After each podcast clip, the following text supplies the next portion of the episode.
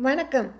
இன்று ஒரு கதை அப்படிங்கிற தலைப்பில் இன்னைக்கு தசரதரும் அவரின் அறுபதாயிரம் மனைவிகளையும் பற்றி பார்க்கலாம்.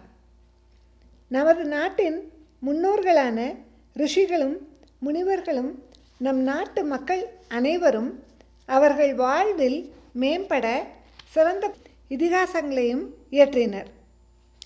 சிறந்த புராணங்களில் ஒன்றான ராமாயணத்தில் தசரத மகாராஜா அறுபதாயிரம் பெண்களை மணந்து கொண்டதாக கூறப்பட்டுள்ளது.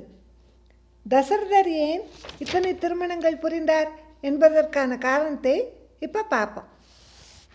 வேத காலத்தில் காட்டில் ஆசிரமத்தில் தங்கியிருந்த ஜமதக்னி முனிவர் சிறந்த தவ ஆற்றல் கொண்டவராக இருந்தார். அந்த ஆற்றலால் சொர்க்கலோக பசுவான காமதேனுவை தனது ஆசிரமத்தில் வளர்த்து வந்தார்.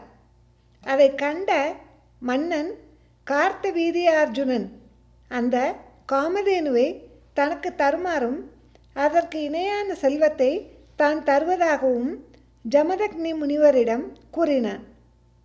அதற்கு ஜமதக்னி முனிவர் மறுப்பு தெரிவிக்க அதை அவரிடமிருந்து பறித்து சென்றான் கார்த்த வீரியார்ஜுனன் இதை கேள்விப்பட்ட ஜமதக்னி முனிவரின் தவப்புதல்வரும் மகாவிஷ்ணுவின் அவதாரமான பரசுராமர் கார்த்தவீரியார்ஜுனனுடன் போரிட்டு அவனை கொன்று அந்த காமதேனு பசுவை மீட்டு வந்து தனது தந்தை ஜமதக்னியிடம் ஒப்படைத்தார்.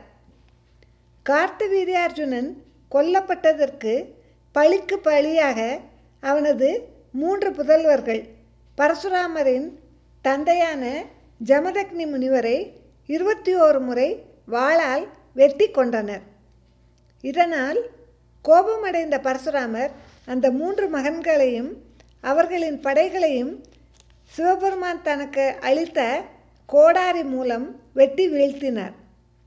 மேலும் தனது தந்தை ஜமதக்னி முனிவரை கொன்ற சத்திரியர்களான அரசர்கள் மீது பரசுராமருக்கு மிகுந்த வெறுப்பு ஏற்பட்டது. எனவே இந்த நாட்டின் எந்த ஒரு சத்திரிய பரம்பரையின் இருபத்தி ஓரு தலைமுறை தலைமுறையினரையும் தான் வெட்டி வீழ்த்தப் போவதாக சபதம் ஏற்று அப்படியே செய்து வந்தார். அப்போது அயோத்தியா நகரை ஆண்டு வந்த சத்திரிய குலத்தில் உதித்த தசரத சக்கரவர்த்தி தனது நாட்டை தர்மத்தின்படி ஆட்சி புரிந்து வந்தார். பல போர்களில் வெற்றி பெற்றிருந்த வீரரான தசரதர் பரசுராமரின் போர்த்திறன் தவசக்தி மற்றும் சிவபெருமானிடம் அவர் தவமிருந்து பெற்ற கோடாரி போன்றவை அவரிடம் இருக்கும் வரை இந்த பூமியில் தான் உட்பட எந்த சத்திரியனும் அவரை வெல்ல முடியாது என்று அறிந்திருந்தார்.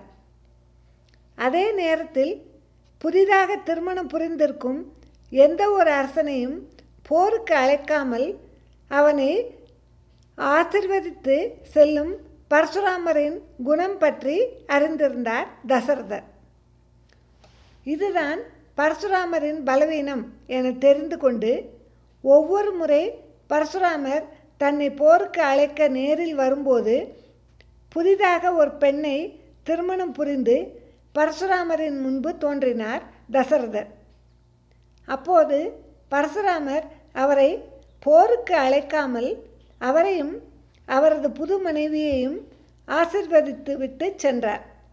இப்படி ஒவ்வொரு முறையும் தனது உயிரை காப்பாற்றிக் கொள்ள மற்றும் பரசுராமர் பார்வையில் படுமெல்லாம் ஒரு பெண்ணை புதிதாக திருமணம் செய்து கொண்டு அவர் முன் தோன்றினார்.